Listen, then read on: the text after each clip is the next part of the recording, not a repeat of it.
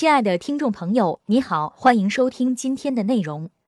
本文摘编自机械工业出版社出版书籍《学会提问》，尼尔·布朗斯、图尔特基利著，许威汉、吴礼静译。本期音频还可以在喜马拉雅、懒人听书、蜻蜓、乐听、三十六课、荔枝等平台收听，搜索“笔记侠”即可。我们生活在嘈杂、喧嚣和不确定的世界里，每时每刻都被泛滥的信息所包围。大到世界经济发展的趋势，小到个人生活的决策，面对别人和媒体兜售的观点，如果你缺乏独立思考和判断，就只能全盘接受。他们热衷于让你相信这是事实，但所说的话往往真假参半。你明明觉得有什么不对劲，可一时又很难找到突破口反驳。一、为什么需要批判性思维？在这个信息过剩的时代，会问问题的人运气不会太差。面对海量的信息，只有掌握批判性思维，我们才能披沙拣金，成为自己的信息把关人。确实有很多人在谈论学习或教授批判性思维，而且这些人知道批判性思维有赖于系统性的提问，但是他们并未言明该问哪些问题呢？这些问题又是如何促使人们对他人所阐述的内容进行深思熟虑和公平允正的评价的呢？批判性思维鼓励你倾听他人，向别人学习，同时掂量别人所说的话，看看他们的分量如何。批判性思维会解放你的身心，让你有能力成为自己迈向未来道路上的指导者。一个批判性思维者应该是。第一，波澜广识，涉猎广泛，为从多角度理解假设提供基础。第二，以理由和证据作为决定的依据。第三，以愿意接受的姿态对待他人的信念，但以质疑的态度来确认该信念是否有强有力的支撑的。第四，迫使他或他自己寻求和尊重对其主张的真相的多种思考方法。只有公众都能独立思考和判断，社会才能高效的运转。二，什么是批判性思维？批判性思维包括意识到一整套环环相扣的评价性问题，加上在适当时机提出和回答这些问题的能力和意愿。在真实的世界里，各色人等总是坚称我们一定要按他们所说的那样去做，因为他们最懂行，知道我们该穿什么，该吃什么，该买什么，该相信什么。但是我们自己必须要做能工巧匠，对那些观点和主张加以剪裁、取舍，将它们整合成自己的决定，这样才能做个有主见的人。一批判性思维的三个维度：第一，意识到一整套环环相扣的批判性问题；第二，有能力在适当时机以适当方式提出并回答这些问题；第三，有积极主动的使用这些批判性问题的强烈渴望。二、海绵式思维和淘金式思维。海绵式思维相对而言比较被动，它并不需要你绞尽脑汁、冥思苦想，往往既轻松又快捷。特别是在你看到的材料组织的井井有条又生动有趣时，运用这种思维更是毫不费力。海绵式思维有个严重而又致命的缺陷：对于哪些信息和观点可以相信，哪些信息和观点应该摒弃，它提供不了任何判断方法。如果读者始终依赖海绵式思维，那么最后读到的内容是什么，他就会相信什么。淘金式思维重视在获取知识的过程中积极和他展开互动。淘金的过程为积极主动的读者和听众提供了一种可效法的模式，在他们想要判断自己的所见所闻有多大价值时可以借鉴。要想在对话的过程中披沙拣金，就需要不断的提问，并思考问题的答案。一个会思考和判断的人，愿意赞同别人的观点。他得为自己的问题找到一些令人信服的答案。别人话中的不合理之处，并不会自动跳到你的眼前，你需要不断的提问。最好的查缺补漏方法就是批判性的提问。三、弱势批判性思维和强势批判性思维。批判性思维可以用来捍卫自己的信念，也可以用来对自己初始的信念加以评价和修正。若是批判性思维是利用批判性思维来捍卫自己当前的信念，目的就是坚决抵制和驳倒那些不同的观点和论证，将把那些意见和你不一样的人驳得哑口无言，乖乖认输。作为批判性思维的最终目标，会毁掉批判性思维潜在的人道和进步性的特征。强势批判性思维要求我们对所有的主张都提出批判性问题。包括对我们自己的主张，并不一定会迫使我们放弃初始信念。它有可能会让我们变得对初始信念更加坚定，因为对这些信念进行批判性的检视，有时会让我们相信的更坚决。四、批判思维者应该持有的四点价值观。价值观指的是人们认为较有价值的观念，常常不曾言明，他们树立了一定的行为准则，我们据此来衡量人类行为的品质高下。批判性思维者的目标就是不断追求更好的结论、更好的信念以及更好的决定。有些价值观能让你加速迈向这些目标，而另一些价值观则难以奏效。应该持有的四点主要价值观：第一，自主决断；第二，好奇心；第三，谦恭有礼；第四，发自内心的尊重严密的论证。三、怎么拥有批判性思维？要成为一个批判性思维者，我们可以从以下十一个批判性问题思考一论题。论题就是引起对话或讨论的问题或争议，它是后续所有讨论的原动力。一分类论题、描述性论题和规定性论题。描述性论题是指关于各种对过去、现在或将来的描述准确与否的问题，比如一音乐学习是不是有助于提高一个人的数学能力？二、导致家庭暴力的最常见的诱因是什么？三、服用帕罗西汀 （Paxil） 是不是治疗抑郁症的有效方法？规定性论题是指关于什么该做、什么不该做、什么是对、什么是错、什么是好、什么是坏的问题。比如，一公立学校里应不应该教授智能设计？二、对骗取医疗补助的行为应该采取什么措施？三，我们应不应该禁止运动型多用途汽车的使用，以缓解哮喘病发病率的上升势头？二，寻找论题。第一，写作者或发言者会直接告诉你论题是什么。第二，你可以在文章的正文中找到论题，通常在文章的开头，甚至标题中就可以找到它。第三，如果论题直截了当的说出来，会有一些提示性的话语。第四，问题中涉及的问题，并不总是直截了当的提出来，很多时候需要我们从其他线索中去推断。二、结论，结论及写作者或发言者希望你接收的信息，很多情况下必须先找到结论才能确认论题。一、寻找结论。要找到结论，批判性思维者就要问作者或演说者想要证明什么，或者他们表达的要点是什么。其实就是寻找写作者或发言者希望你相信的一个陈述或一系列陈述。二、找到结论的五条线索：第一，问问论题是什么，比如文章的标题、文章的开头几段等；第二，寻找指示词，比如因此、表明、由此可见、由此、因此得出等。第三，在可能的位置查看一下，比如文章的开头和结尾。第四，记住结论不是什么，比如例证、数据、定义、背景材料、证据，这些不可能作为结论出现。第五，检查一下交流的语境和作者的背景，比如作者相关联组织机构的信息。三、理由。理由就是用来支撑或证明结论的信念、隐喻和其他陈述。这些陈述是结论可信度的基础，是结论成立背后的逻辑。和寻找结论的情形一样，有些特定的词常会只是紧随其后的就是理由，比如由于研究显示，因为这个事实，因为这个原因，有以下次了支撑，因为证据显示等。四、避免词语不明确。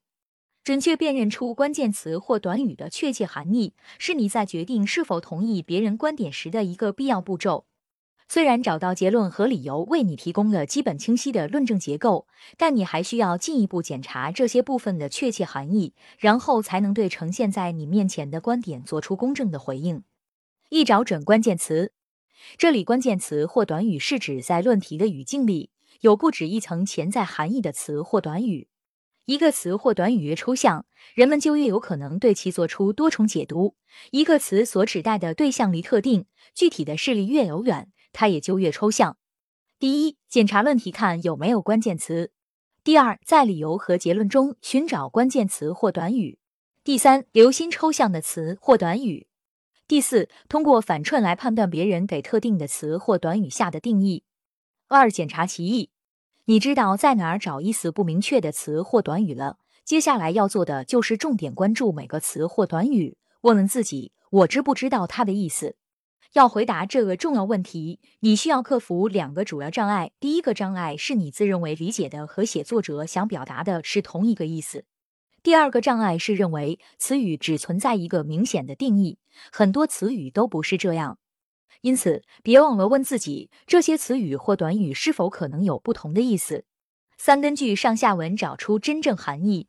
写作者和发言者很少会给关键词下定义。想理解一个模糊不清的陈述到底是什么意思，通常唯一可以依靠的线索就是这些词语的上下文语境。聚焦奇异现象的批判性问题，为你奠定了不偏不倚的基础，让你可以理直气壮地不同意某些论证。如果你与想要说服你的人对论证过程中用到的关键词的意思在理解上存在分歧，那么你首先要解决这些分歧，然后才能接受他提供的论证。无假设，假设是一个通常没有明说出来的信念，写作者认为其是理所当然的，并用来支持外显的论证。一四个关键属性：第一，隐藏或未明说出来；第二，对决定结论有较大影响。第三，对指向一个特定结论的理由而言是必要的。第四，可能具有欺骗性。二、寻找假设，其一，在理由和结论之间寻找理由要证明结论所必不可少的假设连接假设；其二，在理由中寻找理由成立所必不可少的假设。三、价值观假设和描述性假设。价值观假设是指一种想当然的看法，认为某些相互对立的价值观中的一个比另一个更重要。一个人的价值观会影响他提供的理由，进而影响到他的结论。要找到价值观假设一个比较好的起点，就是检查一下作者的背景。描述性假设是指对这个世界过去、现在或未来是什么样的信念，而规定性假设或者说价值观假设是指对这个世界应该是什么样的信念。六谬误。谬误就是论证中的欺骗手段，交流者有可能利用这个欺骗手段来说服你接受他的结论。一旦立论者出现下列任意行为，你就应该拒绝接受他的论证。我们总结了如下十四种常见的谬误，这些假设屡见不鲜。为了帮助你快速记忆，我们给他们起了名字：一人身攻击型谬误，针对个人进行人身攻击，而不是直接反驳其提供的理由。E x x 就是一个骗子，你怎么能相信他说的话？二此人是吃人嘴软，你怎么能支持他的观点？二叙述谬误，错误的假设，因为我们能讲出一个貌似可以解释一系列正在发生的事实的故事，所以我们已认识到事实和现象之间的全部联系。一我看见猫飞了，所以猫一定是会飞的。二我听说 x x x，所以 x x x。三滑坡谬误。假设采取某种做法会引发一连串不可控的不利事件，而实际上有现成的程序可用来防止此类连锁事件的发生。一，如果我们同意让员工不加班，那么公司业绩一定会下滑。二，如果我们同意甲方需求，那么一定会带来更多需求，进而导致项目延期。四，追求完美解决方案谬误。错误的认为，如果尝试某种解决方案后还有遗留问题未解决，那么这种解决方案根本就不该采用。一，如果你不能保证百分百安全，就不能推出这种新药。二，假如你的软件还存在 bug，你就不应该把它推向市场。三，如果你没学完新媒体的知识，你就不能做新媒体。五，诉诸公众谬误。试图通过引述很多人都持有这一观点，以证明某个断言有道理。错误的以为很多人支持的事就是可取的。一调查显示，百分之八十的群众支持加薪，所以我们应该在全国实施普涨工资来应对通货膨胀。二民意调查显示，百分之七十三的人认为应该允许使用药用大麻，所以我们就该同意把大麻作为缓解疼痛的药物。六诉诸可疑权威谬误，引用某一权威的话来证明结论，而该权威对这一论题并没有特别的专门知识。一专家表示，官员公开财产在操作上不具备现实可行性。二专家表示，白酒都含有塑化剂，适当饮用无害。三有科学家说，亩产可以过万斤，所以我们就相信了。七诉诸感情谬误，使用带有强烈感情色彩的语言来分散读者或听众的注意力，让他们忽视相关的理由和证据。常被用来加以利用的情感有恐惧、希望、爱国主义、怜悯和同情。E L 房地产稍好处的专家总是鼓吹有利于他们的政策。二，每一个受过奸商伤害的人都不能饶恕这种事。八，稻草人谬误，歪曲对方的观点，使其容易受到攻击，进而攻击事实上根本就不存在的观点。A，产前应该做个 B 超检查。B，我反对，这些医生是想杀死有缺陷的生命。九，虚假的两难选择谬误，在现实中存在两种以上的选择时，却假想只有两种选择。一要么考研，要么考公务员，否则我们就找不到好工作。二在通货膨胀的今天，理财的两种最佳选择，一是股票，二是房产。十乱扣帽子谬误，错误的以为因为你给某个特定事件或行为起了个名字，所以你合理解释了这一事件。一你妈妈为什么最近脾气不好？她肯定到更年期了。二爸爸酗酒，行为古怪，是因为中年危机。计划谬误。人们或者机构倾向于低估他们完成一项工作所需的时间，尽管有很多过去的经验显示，他们曾一直低估完成某件事所需要的时间。一，我之前写过文章，这次也只要一小时，没有考虑选题和素材。二，我之前做活动特别顺利，这次活动也没问题。粉饰谬误。使用模糊、引发人们强烈情感认同的描述品行的词语，使我们倾向于同意某件事，而不去细查其理由。这是一位有爱心的女士，她有决心、信心和勇气，支持儿童事业和环境保护。为这位女士投票，就是为公正、爱和平等投票。转移话题谬误。插入一个不相干的话题，以将人们的注意力从原来的论题上转移开。通过将注意力从当前的论证转移到另一个论题上，以赢得论证。一，我不是告诉你要按时回家吃饭吗？你看，你总是在责怪我。二，为什么现在通货膨胀这么严重？难道说物价上涨就是通货膨胀吗？循环论证谬误，在论证过程中假设自己的结论成立的论证。一 PPT 比板书好，因为 PPT 在呈现材料方面具有较大的优势。二、经济发展会推动股票上涨，因为在经济发展地区，股票都在上涨。三、我爱牛人们精辟的观点，因为牛人观点犀利，不正值得信赖吗？七、证据效力，当证据接近事实而远离纯粹的见解时，它就具有说服力。换句话说，我们希望我们的结论基于关于世界的确凿陈述，而非某种见解或对于什么真实、什么可靠的异想天开的猜测。以下六个陈述宣称描述了我们世界的特征，基于提出特定事实性主张的人的看法。作为一个批判性思维者，你需要警惕一些潜在的问题，这些问题可能会削弱来自这些来源的证据。一个人经历。根据少数人的经历，就得出关于整体的结论。虽然结论有可能是对的，但推理过程绝对是错误的。案例：如果你没有读过原著，你不可能在写作中引用书中的经典语句。二、典型案例：通过对一个或几个特殊个体或事件进行详细描述来支持结论，以观察或访谈为基础。案例：最近多起贪官落网源自微博举报，这充分说明微博是建立群众监督的利器。三、当事人证言：商业信息、影视广告、书籍封底经常使用他人经验证词，企图说服我们。案例：我郑重向你推荐这种减肥药，因为我朋友使用一周后瘦了三公斤。四、专家陈述：权威专家对特定的问题似乎比多数人了解更多的信息。案例：根据医生建议，我应该服用抗抑郁药物，以帮助自己应对最近这段时间的抑郁症状，并且我无需担心药物的副作用。我个人观察，一种有价值的证据是许多科学研究的基础。案例：在一起抢劫案中，一名目击证人说，犯人手里拿着一把很大的手枪，其实犯人只是拿着一根木棍。六、调查研究。有大量观察资料为依据，并且常常具有特殊分量的一种权威意见，其他合乎条件的人能重复验证结果。案例：大量的科学实验表明转基因食品对人体无害。八、替代原因。替代原因及言之成理的替代解释，它能够说明为什么特定的结果会发生。第一，很多类型的事件都可以由各种替代原因来解释。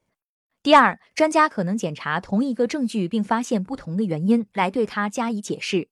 第三，大部分立论者都只提供那些他们偏好的原因，具备批判性思维的读者或听众必须自己找出替代原因。第四，想出替代原因是个创造性的过程，通常情况下，这类原因不会一目了然。最后，一个因果断言的确定性和言之成理的替代原因的数量成反比，因此，找到多个替代原因可以让批判性思维者获得适当的理智上的谦逊。九、数据的欺骗性。统计数据可能而且经常会撒谎，他们并不一定能证明表面上证明的观点。不知来历的数据最常见的用处就是借助很大的数字，让别人加深印象或警示别人。在对这样的数据做出反应之前，我们先要问一问他们是怎么得来的。当你遇到平均值的时候，记住全距和数值分布的一个总体好处，就是提醒你，大多数人或是并不符合确切的平均值，与平均值差异极大的结果也在预料之中。十重要的省略信息，重要的省略信息是指那些将会决定你该不该被写作者或者发言者的论证所影响及影响你的论证过程的信息。不完整的论证在所难免，主要有以下四点原因。第一，时空的限制；第二，我们大部分人注意力持续的时间都很有限，并且如果信息长的没完没了，我们就会感到厌倦；第三，进行论证的人掌握的知识总是不完全的；第四，作者就想欺骗你，原因是那些试图给你提建议或想要说服你的人的价值观、信仰和态度常常和你的并不相同。你得提醒自己，不管支撑某一判断或观点的理由乍一看多么吸引人，你都必须再仔细看看，以寻找那些省略的信息，寻找常见类型的重要信息的一些线索，一常见的反驳论证。二遗漏的定义，三遗漏的价值偏好或者视角，四论证中所说的事实的来源，五用来获得事实的程序细节，六收集或组织证据的替代性技术，七遗漏的或不完整的数字。图表、表格或者数据，八省略的结果，不管是正面还是反面结果，是短期还是长期结果，是提倡的还是反对的结果。九当为特殊的预测技巧进行辩护时，省略掉关于预测失败或者预测失误的信息。实在考虑省略的信息时，要记住问一问：这个行动潜在的长期负面效果是什么？作为批判性思维者，你的选择是表达你对这个存在信息缺失的论证的不快，不断搜寻你所需要的信息，或者在这个论证比其他的论证好的基础上，谨慎地同意这个论证。十一能得出哪些合理的结论？对大多数重要的争论而言，出现大量的结论是理所当然的。